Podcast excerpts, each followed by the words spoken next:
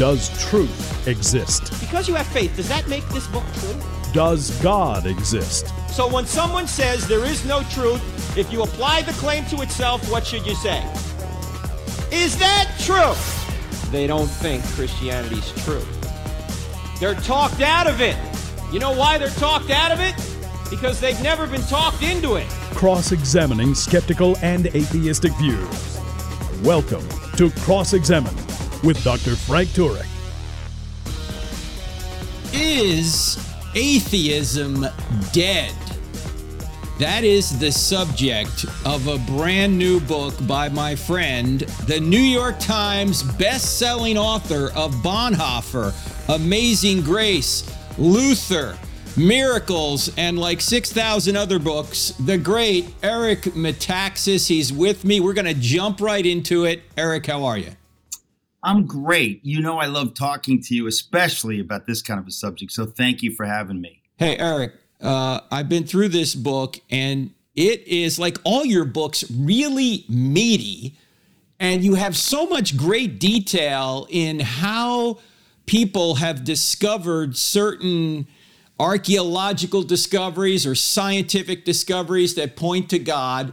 How on earth did you pull all this together in your normally witty writing style? How did this happen? How long yeah, have you been working on of, it? I got a lot of staff. You know what I'm saying? I just say, get it done and put my name on it. Don't embarrass me. No, in all seriousness, when I write a book, I never have help. The only time I ever had any help was with my book, Seven Men and Seven Women. But every other book, every syllable, every piece of research, I have to do it myself. I don't know why. I, wish I could get help, but on this book, I have to say, you know, you know, and I know that you, you, don't start writing something when you start writing something. I mean, I've been reading books on apologetics and biblical archaeology and science for years, but something happened uh, in the last few years that made me realize I had to write this this book. That the evidence has come in on a level that nobody knows, unless you're an apologist like Frank Turek, or unless you're somebody who follows an apologist like Frank Turek. You haven't heard of any of this stuff. Most believers, certainly most non-believers, they do not have any idea that science is pointing to God. They can't even imagine that that's possible. Well, I'm here to tell you get ready for a paradigm shift God is alive in our time. He has a sense of humor, a sense of irony, and He's chosen to reveal some things when we were sure it wasn't even possible they could be revealed ever. Well, here they are. So I said, I got to put it in a book, and I have to write it in a way, as you're referencing, that people can read, that people who maybe aren't even that interested in apologetics, they will find it interesting. And I, I have to say, I don't work to make it interesting. Some of these stories are very funny, very weird, and and and interesting stories. And and I think that that's kind of just what I do instinctively. I like to tell these stories, and I think that you you can't help but be fascinated when you read the characters involved. I mean, this is not just facts; these are people, you know, sinners, crazy people, brilliant people. And when you when you read about what they did, it makes the discovery much more interesting in and of itself. Well, there's so much covered in here, Eric, and you've done it remarkably well as usual. You're starting with the beginning. We might as well just start right there. In the beginning, there was a big bang. That's chapter one. And that's a fascinating story in itself. Uh, why don't you just get into how did people yeah. discover that there really was a beginning to the universe? Because science for centuries thought that the universe was eternal. And then, boom, in the last century, everything turns around. Well, again, everything to me in this book is funny. The, the truth can be very funny. How how people are so sure of something, and then boom, it flips, and everybody's mm-hmm. embarrassed, running for cover. um, the story of the first part of the book is science. So I deal with the with the with the Big Bang, with the fine tuned universe, and then with the James Tour stuff, what's called abiogenesis, which is one of the reasons I wrote the book, which is staggering, insane stuff. We got to get into James Tour. Oh, we got to get, get, into, into it. But but let, us start then, with the Big Bang. No, I do, and then and yeah. then and then of course I deal with with with archaeology and all this stuff. Yeah. But the reason I wrote the book really is because we know that in 1966 there was a Time magazine article that said, "Is God dead?" Mm-hmm. And it mm-hmm. was kind of like the paradigm of the culture enters America's living rooms on Time magazine, says, Is God dead? And it's almost like all the evidence is pointing to the idea that there's no God, blah, blah, blah, blah, blah. Well, since then, the evidence has continued to shift dramatically, dramatically, dramatically. But because we thought we answered the question, we ignored the evidence. But the one thing that nobody today really thinks of as controversial anymore is the Big Bang. And as I looked into this and into how did we ever get to a place where everybody acts like science disproves God, that took me to the story of the Big Bang. And it really boils down to this. You could read Isaac Newton, okay? In the 17th century, he knew the universe had been created. Maybe the greatest scientist who ever lived knew this. How did he know mm-hmm. it? Mm-hmm. He didn't have a telescope to look at it. He knew it because it's what the scripture said. He was a profound Christian. And what I find funny, it's only with the with the rise of modern science and really when when the when the God is dead idea comes in, I think it's roughly when Darwin says in 1859, "Hey, we figured out a way that the, all the creatures and all life, you know, emerged uh, naturalistically through random mutation. So we don't need God. Okay. Mm-hmm. So that kind of creates this theme so that now the physicists and stuff buy into this that, oh, yeah, science stands against God and religion.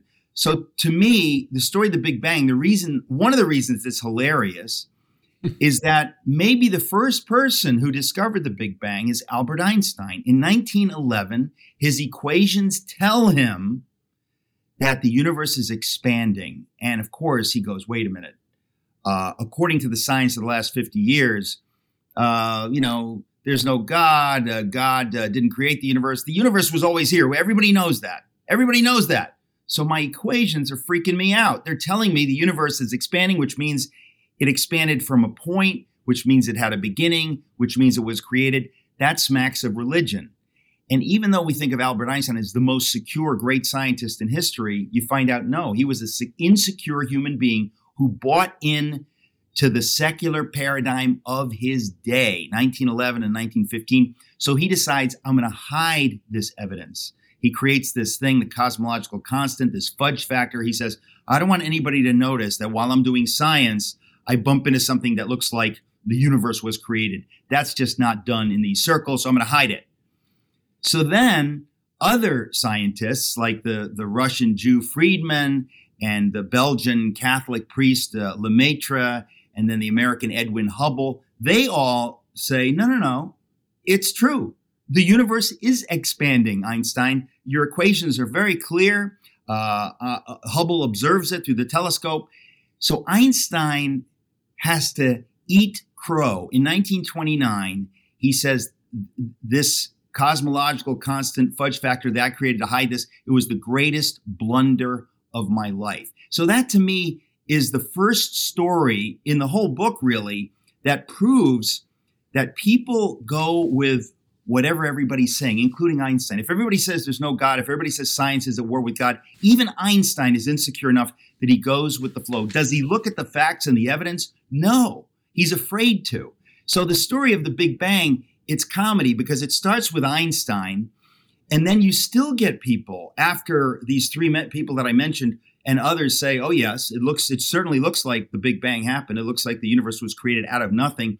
You still get people like Fred Hoyle and others who are so bothered by this idea, which implies religion, implies God, implies they're so bothered by it that they keep trying to prove the mm-hmm. steady state universe.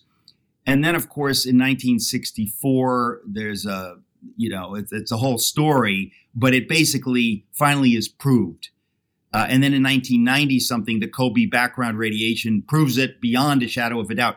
But the story to me is how you have people who are really smart, who have bought into a secular narrative, and they cannot face the actual science. Science. That's called irony. And we're going to talk a lot more with my guest today, Eric Metaxas. His brand new fabulous book is called Is Atheism Dead? That's what we're talking about. You can read about these stories in this book, Is Atheism Dead? You're going to want to pick it up. Much more with Eric right after the break. You're listening to I Don't Have Enough Faith to Be an Atheist with Frank Turek on the American Family Radio Network back in two.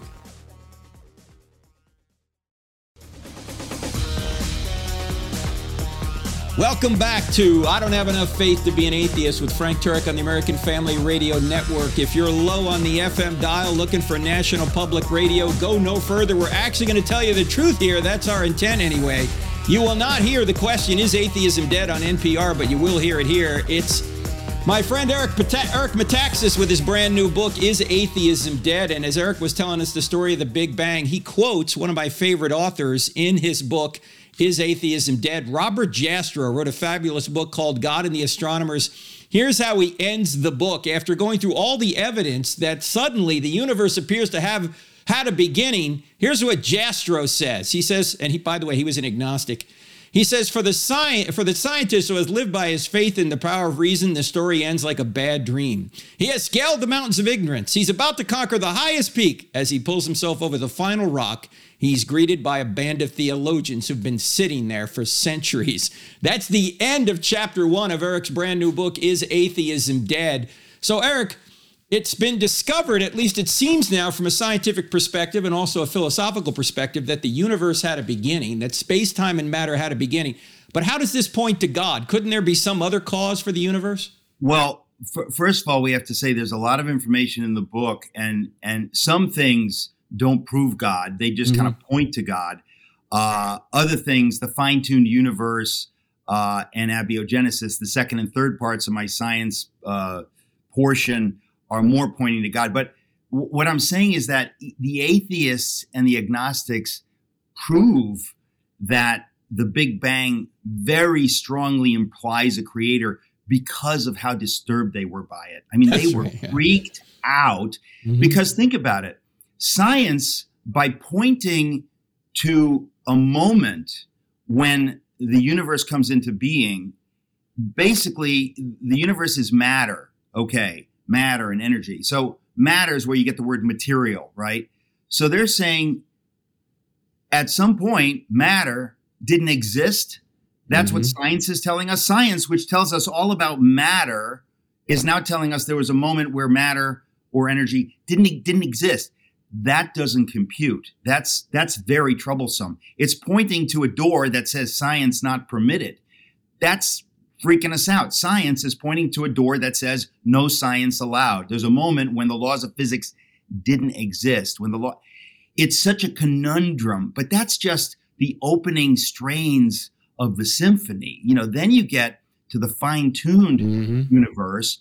And I remember I was reading books by Hugh Ross like in 1990, 91, and he, you know, opened my eyes to the concept of the fine tuned universe that the more we know from science, again, think of the irony. Scientists who are atheists have said science is pushing God out of the picture, God of the gaps. Before you know it, he'll be gone because science learns more and more.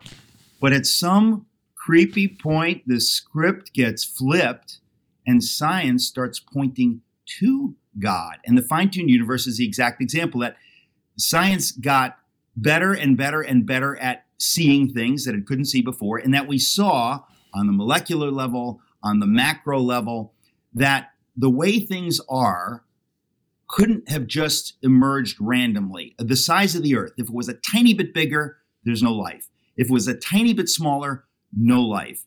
You think, well, that's a nice coincidence, isn't it? And then you find out that everywhere you look in the universe, on this planet, uh, on the, the cellular level, everything seems to be so perfectly calibrated that if you believe in random occurrence that that's how we all got here, you start getting a creepy feeling that it doesn't seem like I mean it's one thing to flip a coin 3 times and it comes up heads 3 times. If you do it 30 times, something is wrong. If it happens 300 times, you're heading for the exits because there's a ghost and something is going on. When they used science to examine the natural universe, the more they found was pointing to God, the levels of calibration. I mean, I have a chapter, it gets really crazy. I talk about water. Water, the thing that we all take for granted. What's the big deal? Water, water. Water, when you look at it with the eyes of a, of a real chemist, is an outrageous creation. It's a confection. It doesn't make sense. It's like it was invented by a God who wanted to create something that would do all these things, and he did it. Uh, water floats when it freezes. Most uh, liquids when when they uh, when they become a solid, they get more dense and they sink, but not water. Water, and this is even creepier. Water goes as it gets colder and colder. It does get denser and denser as predicted, and then when it hits 39 degrees Fahrenheit, it flips and it starts getting as it gets colder less and less dense. When it hits 32 and freezes, it is 9% less dense than the liquid, so it floats. Totally bizarre. But if it weren't for that, there's no life on Earth. Scientists mm. will tell you that, you know, because uh, of ice freezing at the top uh, rather than sinking to the bottom, you don't get this runaway freezing effect. And that would kill everything. I mean, it goes on and on and on. I talk about erosion there's stuff that I discovered. I just like I had to walk away from my computer and say, Lord, I cannot believe that science is leading us to greater and greater awe of you and what you've done. We had we knew you were amazing. We had no idea how amazing. So the discovery of all these things has led even people like you know Christopher Hitchens to say that the number one argument for God is this fine-tuned universe. We can't take it lightly. Well, if you talk to most atheists about the fine-tuned universe they say, "Oh, that's been disproved. It's stupid."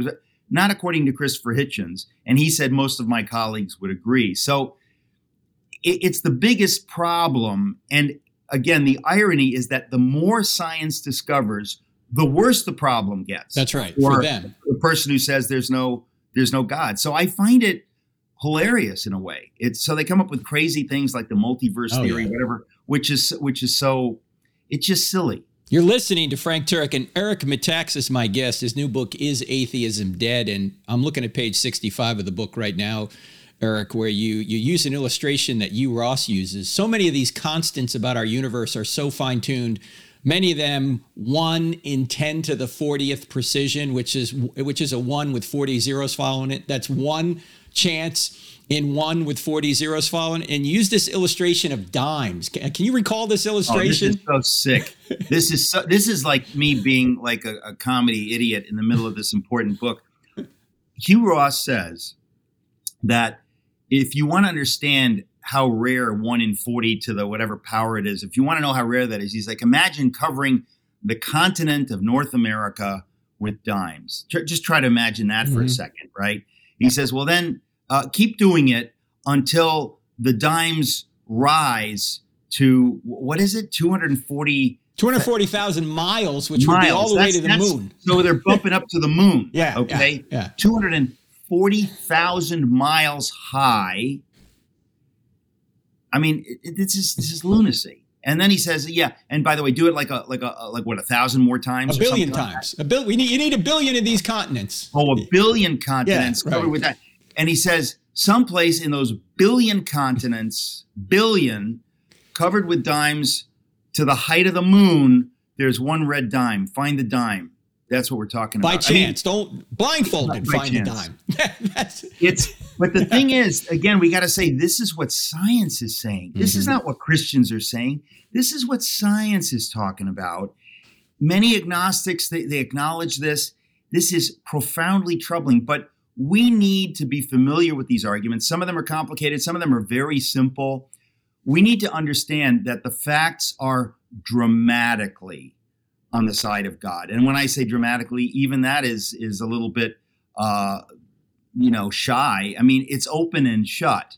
You can no longer have this many facts and this level of fact and evidence and say, well, we're not sure. We are sure.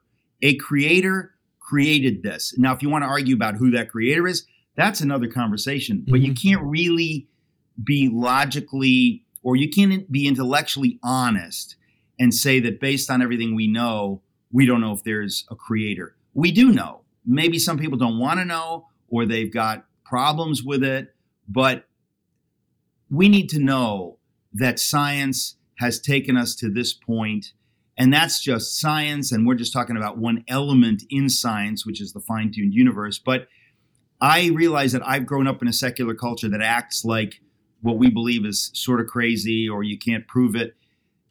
That has dramatically changed over the decades. And it's about time we put it out there and called the bet and said, folks, I dare you to look at this. I dare you to be honest about this because I think you're going to you're not going to be an atheist. You may say I'm an agnostic. That's fine. Let's have a conversation. But atheism to me becomes intellectually untenable unless you're just angry and you just don't want to let go of that term for some reason. But I don't know why you'd want to do that. So, Eric, you look in the book, Is Atheism Dead? You look at the Big Bang, you look at the fine tuning of the universe, you also look at the fact that our, our planet appears to be designed.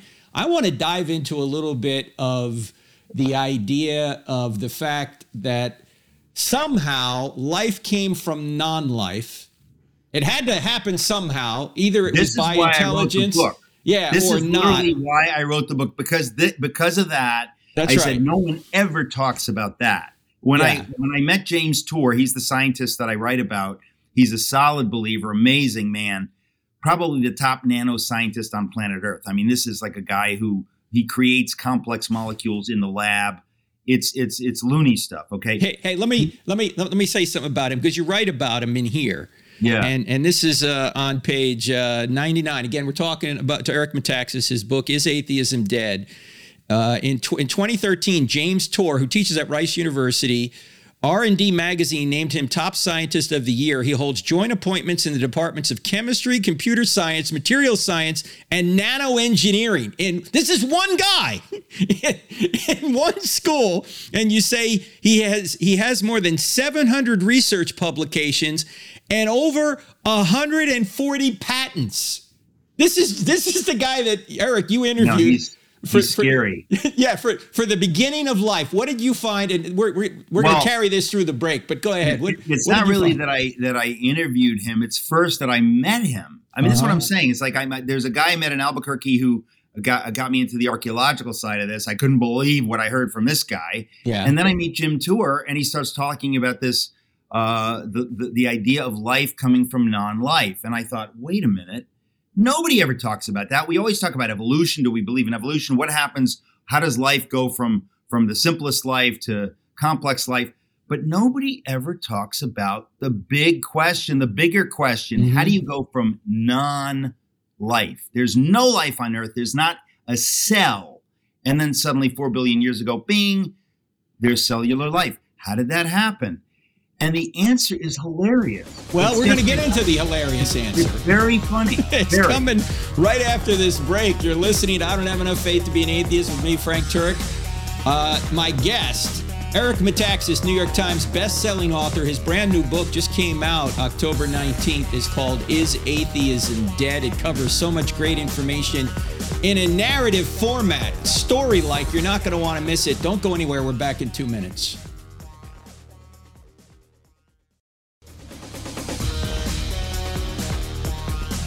Ladies and gentlemen, I'll be up in Maryville, Missouri this coming Wednesday night, November 3rd at Northwest Missouri State University. We'll be doing I Don't Have Enough Faith to Be an Atheist. If you're anywhere near that area, it's just north of Kansas City, about an hour. Hope to see you there. It's open to the public. Go to our website, crossexamined.org. Click on events. You'll see Frank Turek calendar. That's Northwest Missouri State University in Maryville, Missouri. And then next week, on Sunday, I'll be at Mission City Church in Largo, Florida. Mission City Church, Largo, Florida. Keep an eye on our website. I'll also going to Bangor, Maine the weekend after that. So hope to see you there. Eric, by the way, you get out and speak quite a bit too. What, what do you got coming up? Um, I'm my goodness. I am in uh, Carlsbad, California right now. Okay. Uh, I'm speaking up in Thousand Oaks uh, this weekend. I'm going. I'm really going everywhere. The book. I'm very excited about this book, and I'm going all across the country. I, I should say, please go to my website. It's just my name, ericmetaxas.com, and it lists all the places. And we're adding dates uh, almost daily. Uh, but I'm getting all over the country. I'm going to Montana. I'm going to Atlanta. Uh, I- I'm really going to. I'm going to Wichita, And- Kansas. And, and how, how you doing all this and doing a daily radio show? How's that happening? radio show? What are you talking about? Come on, you're doing radio, man. Come on, Yeah. what's what's well, happening? I can that? do I can do radio on the road, and All when right. I go home, I just do extra radio when I get back to New York. So yeah, it's a, it's a very busy time, but it's exciting, Frank, because you know that we live in a world that they don't know a lot of this stuff. A lot of Christians don't know this stuff, and I said I want to write a book that you could give to a non-believer. It's not trying to convince them very hard. It just says, "Hey, isn't this fascinating?" And guess Hmm. what? It's very fascinating. And it's more fascinating because why haven't you read this? Why haven't you seen this in newspapers and magazines and stuff? And and I think that, you know, I'm quoting brilliant scientists. I'm quoting uh, people that don't share our faith in many cases, and they're corroborating what I say. So it's kind of time for a paradigm shift. So I think instead of asking, "Is God dead?" we're we're going to be asking, "Is atheism dead?" It doesn't it don't doesn't seem intellectually tenable at this point. Once you know what's in this book, we were just talking about James Tour, right? Yeah. Go ahead. I when I bumped into this guy, I said, "This guy's so smart. It's freak. It's it's a wonder he could talk. You know, people that smart, right?" but he's very normal, and he starts talking to me about the question of life out of non-life. And I thought to myself, I ne- I never hear anybody talk about this. What's the last time I talked about this? Maybe it was like in eighth grade. It was on a test, and somebody said, "Oh yeah, in 1952." uh, Miller and Urey at the University of Chicago. They did some experiment. They ran electricity through some what they thought was in the prebiotic soup, some some whatever, a couple of elements or whatever. And Shazam, they got amino acids. And they said, wow, we're on our way. Next thing you know, next stop, life itself, right? Well, you know, that's like figuring out how to create some plastic and saying, man, in, in, in, in a week, we're going to have a flat screen TV. That's just details. We'll get to it. Mm-hmm what they discovered, amino acids, it, what they made is so far from the simplest life, but they had confidence in 1952, 53. So they put it in all the textbooks. Like science, scientists are working on this. They're working on this only a matter of time. Well, 70 years have passed, seven decades have passed. And James Tour says that the more it's the same old story that I keep talking about, the more science discovers about this issue, the more they know that they know absolutely nothing. Life is so much more complex than they thought of in 1952. When you look at a cell, when you start talking about DNA coding, even when you just look at the membrane of a cell and what a cell does, the simplest form of life, you cannot get simpler, okay? Life in single cell form or a bacterium. It's the simplest life, and yet it is itself so complex that the idea that it could have just sloshed together somehow, because remember, this is even before you get to talk about evolution. You can't have evolution without natural selection in life. So we are talking about total randomness, mm-hmm. no mutations, n- no no breeding, no self-selection genes. We are talking about stuff that's dead, that's non life, coming together to make life. The more we know about life, the more we know about science, the more we've discovered that ain't happening. But they keep fudging it. If you ask, like, you know, Dawkins says, oh, we're working on that one. Yeah, you're working on that. You know, the, the problem is it's hard to be the one to raise your hand and to say, hey, by the way, we've worked on this for seven decades. And not only are we not closer to the answer, we are much, much, much, much farther away from the answer. In fact, we're on the other side of the universe. We know that we're not, we we haven't made any progress. The target has gone farther and farther away. The more we work on it, and so the question that you'd ask every scientist, the most basic question, like, "Hey, you say life emerged in single-celled form four billion years ago. Great. How did that happen?" They have no idea. But who's going to admit it? Well, it's time that we talked about it. We call the bet. What do you got?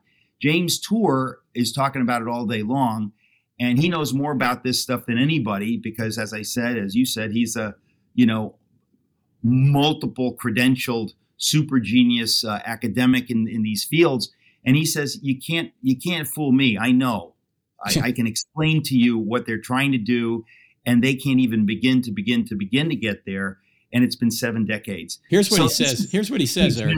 In your book, again, the book is called "Is uh, Is Atheism Dead?" You're quoting Tour here. You say, and he's he's speaking about life coming from non-life without intelligence. Here's what he says. Remember, this guy is is unbelievably credentials. He said he said it can it cannot ever happen. They're fudging it, but I know they're fudging it, and most people Uh, and even most scientists don't know enough to argue with them, but I do. And I'm calling them out on it. I'm fed up. We should defund all further research in this direction because we now know for sure that it's like looking for a pot of the gold at the end of a rainbow. It's demonstrably a fool's errand, and now it's a gigantic waste of money that should be put to better use. That's James Tour. Now, this is why I love him because Yeah, he's, he's really funny, punches. even Yeah. even when he's in, unintentionally funny because he knows. It, it- it's like he know, he's not saying like, "Hey, this is my opinion." He knows. That's He knows cold that this is exactly they're fudging it, and he knows they're fudging it, and he's had it Oh, but Eric- millions Eric, of dollars are being spent on nothing. You got a section in here. This is on page 105. Actually, so, sorry. Again, the book's called "Is Atheism Dead?" Uh, the, the, the headline is titled "Time is the Enemy" because you always hear people say, "Oh, give it enough time. Give it enough Yeah. time that non-life's going to come from, or life's going to come from Yeah. non-life without intelligence." Why is that demonstrably false, in, according to Tour? Well, it is demonstrably false for two reasons. Okay. Uh, if the Earth or the universe had existed forever and ever and ever and ever, this still wouldn't have happened. But Mhm. people could claim that, well, it might have happened given enough time, given infinite time. But now we know there is no infinite time. Okay. Number one. But number two, he says, all right, let's say you have infinite time. He says that the moment you get like two of these pieces to come together, if you're in a lab trying to create a molecule or trying to do something, if you don't grab that thing that just happened and like you know put it in a freezer or or do something to it it deteriorates in no time so hmm. The idea that you're going to get this one piece to come together you, you you only need a billion of them by the way but you get one piece to come together by the time you get to the second piece the first piece is gone and he gives it you know in detail but he knows the specifics of why this doesn't work and you know, I asked him, I said, Jim, you haven't written a book about this? No. I said, for crying out loud, this is so exciting. I'm going to put it in my book. And it's because of him that I wrote this book. I said, this is going to be front and center, along with the discovery of biblical Sodom, something mm-hmm. other crazy story that nobody's heard about. And then I said, I'm going to write about all this other stuff too, because it is about time we understood where the facts are. It's not 1966, it's not 1911. We've come to a place where we know that science and the facts point to God. You want to argue the details? Fine. But let's no longer pretend science is the enemy of faith. You know, our mutual friend John Lennox, and I know you quote John in here, uh, puts it this way: a lot of people were saying, "Oh, science is going to close the gaps." Lennox says the gaps are getting wider. What are you talking about? The more we investigate this stuff, the more we realize there's no natural way to get from A to B. There's no natural way to get from non-living chemicals to living chemicals without intelligence. There's got to be an intelligence out there that did this. Now, there's so much science in the book, Eric, but I want to talk a little bit about archaeology because you have some real fun archaeological discoveries in here.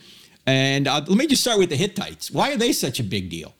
Because I'm telling you, I, I the one thing I know I can do is I could tell stories. And what, what I find is I've read a lot of books on apologetics and they give you facts, right, but they don't tell you the stories. I discovered these stories. I said, I got to tell the stories. The stories are hilarious. yeah, yeah. I mean, you have skeptics, Bible skeptics, you know, in the 19th century saying, ah, we don't think uh, the Bible is true. And look, here's an example the Hittites. You got the Amalekites, you got the Jebusites, you got all these, and, and we found them in, in the writers of antiquity. They've mentioned them, or, or we found some archaeological evidence of the Amalekites or thing, but there's no evidence of the Hittites. Not one ancient writer ever wrote about them. It's total baloney, and it's all over the Bible. We know the Bible. They're just making this up. yeah, and Uriah the Hittite, he was he was Bathsheba's husband. You Bathsheba. So the Yeah. most famous Hittite was, Yeah. was uh, Uriah the Hittite, but the Hittites go all the way back to Abraham. They're all through the Old Testament. It's amazing. And over the course of a very convoluted, crazy story, you see the pieces come together, different people traveling across the Holy Land before anybody's doing any archaeology. This is like comedy. They're just wandering around finding things, hieroglyphics that, that don't make any sense. And by the end of the 19th century, they put all the pieces together and they go, Holy guacamole, we've discovered the empire Mm. of the Hittites. It was one of the greatest empires in history. No one knew about it. And how do we know about it? How did we find it? The Bible. The Bible led us on the journey to discover this people that all of antiquity and it's all been destroyed. Nobody knows. So we put these pieces together, and the Bible once again is vindicated. But it happens over and over and over that archaeology, just like science, it does the opposite of what you'd expect if you have a secular worldview. It points over and over to the Bible as history. It's it's it's again, I find it deliciously funny. It's ironic. People need to know this, and I try to write in a way for, for the layman. You know, you don't need to be a brainiac. That this is if you're a reader and you're interested in stuff, uh, you know, I, I hope I presented it that way because this is fun, but it's also true. By the way, Eric, did you do an audio version of this book? Yes, I did. You did. Okay, good. Because we've got your audio version for uh, Luther, which we love. We're talking Eric Metaxas. His new book is Is Atheism Dead? You can get the hard copy, you can get the Kindle. You can also get the audio book, and Eric tells a great story about all these discoveries, both discoveries in science, discoveries in archaeology. We're going to talk more archaeology when we come back with our final segment with Eric Metaxas. Don't go anywhere. I'm Frank Turek. You're listening to I Don't Have Enough Faith to be an atheist on the American Family Radio Network back in two.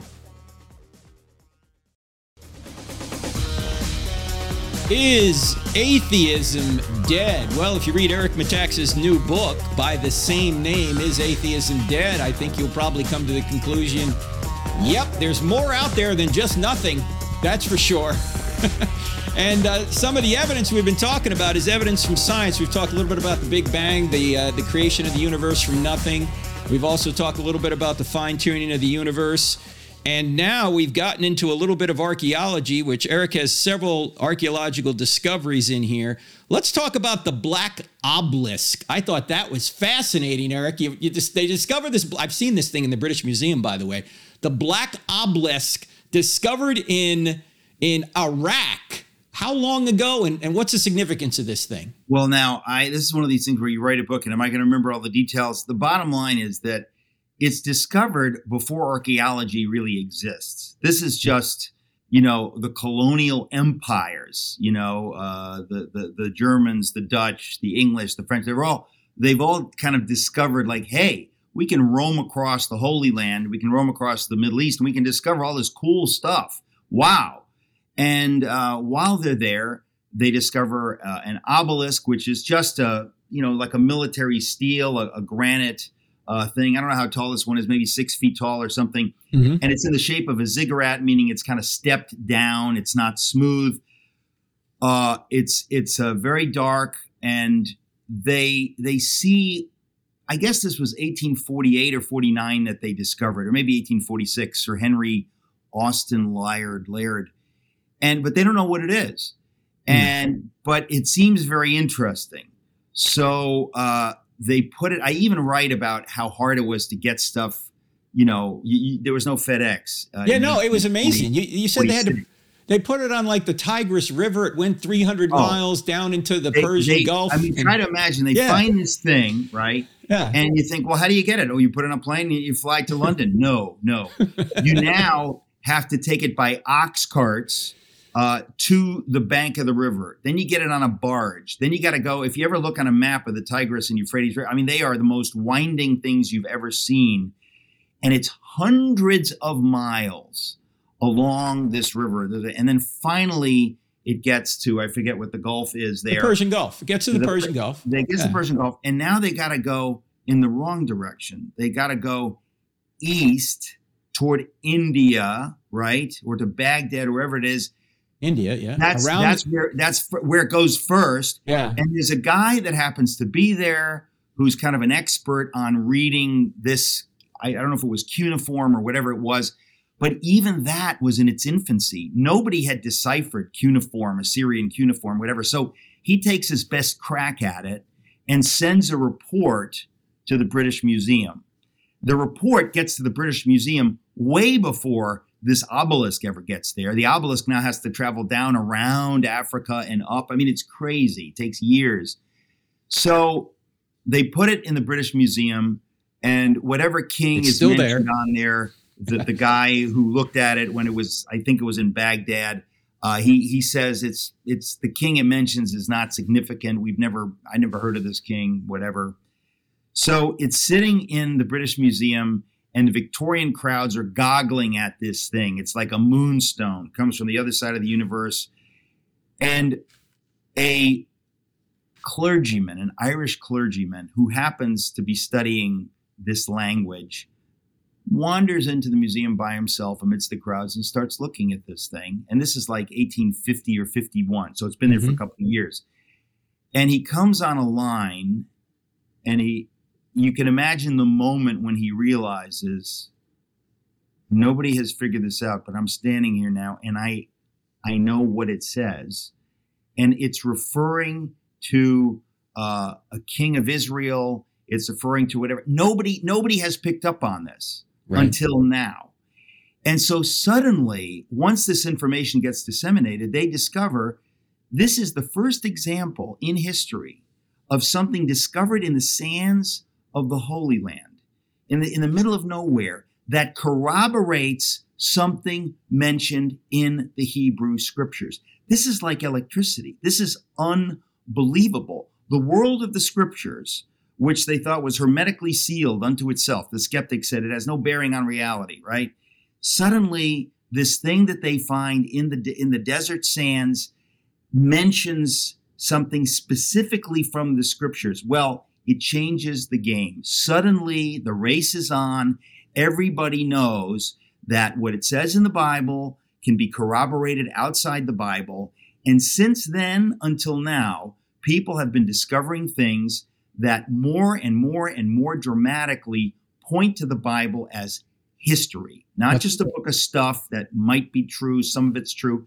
It goes on and on and on. But that was the first one, and that electrified Victorian uh, society, and it really made a mad dash. All the colonial powers said, we want to get some of this treasure. Keep in so mind, it really kind of kicked things off. Keep in mind, this black obelisk was put together by the Assyrians, and it pictures the Assyrian king Shalmaneser III, who reigned from 858 to 824 BC. This is from Eric's book, Is Atheism Dead? My guest, Eric Metaxas. And it mentions, it shows King Jehu of Israel bowing down and paying tribute to him. So keep in mind, friends, this is discovered near Mosul, Iraq. This isn't something the Israelis put in the dirt. This is something the, the Assyrians put in the dirt. And it was discovered, and it shows that Jehu certainly existed, and it shows also that he was paying tribute to the Assyrian king because he didn't want to have his little tushy kicked by the Assyrian king. But can you imagine being this Irish clergyman alone yeah. staring at this thing and you realize, like, uh oh, that's King Jehu. Wait a minute. I got to tell somebody. This is like, it, it, honestly, these stories go on and on, example after example. But yeah, can you imagine when he discovered oh, that? Yeah. yeah. And, and you can still see that thing in the British Museum. Last time I was over there, there it was, sitting right out on display. Yeah. Jehu kneeling down in front of this Assyrian king. Now, Eric, you got so many other archaeological discoveries in here. I want I want to talk a little bit about the New Testament, though. We've been talking about the Old Testament here. What were some of the archaeological discoveries that you discovered that you put in this book, because they're in here, Is Atheism Dead, from the New Testament that you found very intriguing? Okay, there's one that I always hesitate to mention because it sounds like crazy town, uh-huh. but it's true. I mean, it's like if somebody said, "Hey, we discovered the uh, Santa's workshop at the North Pole." No, no, no, really.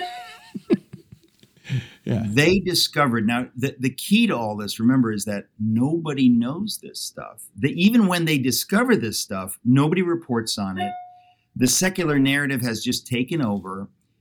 But it's a long story. I won't tell it here, but obviously I tell it in detail in the book because if you don't know the details, you're going to kind of think, I don't know about mm-hmm. this. But in Nazareth, have you heard of Nazareth? Mm-hmm. Nazareth is nowheresville. Nothing happens in Nazareth. What oh, good can come from Nazareth? One thing happened in Nazareth. Yeah. yeah, there was like a teenager named Mary. An angel spoke to her. Stuff happened. But other than that, nothing. Okay.